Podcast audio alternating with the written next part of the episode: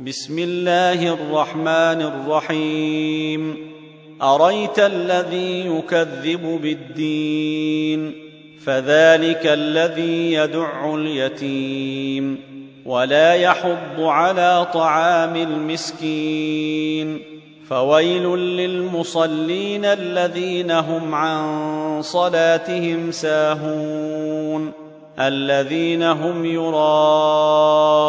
ويمنعون الماعون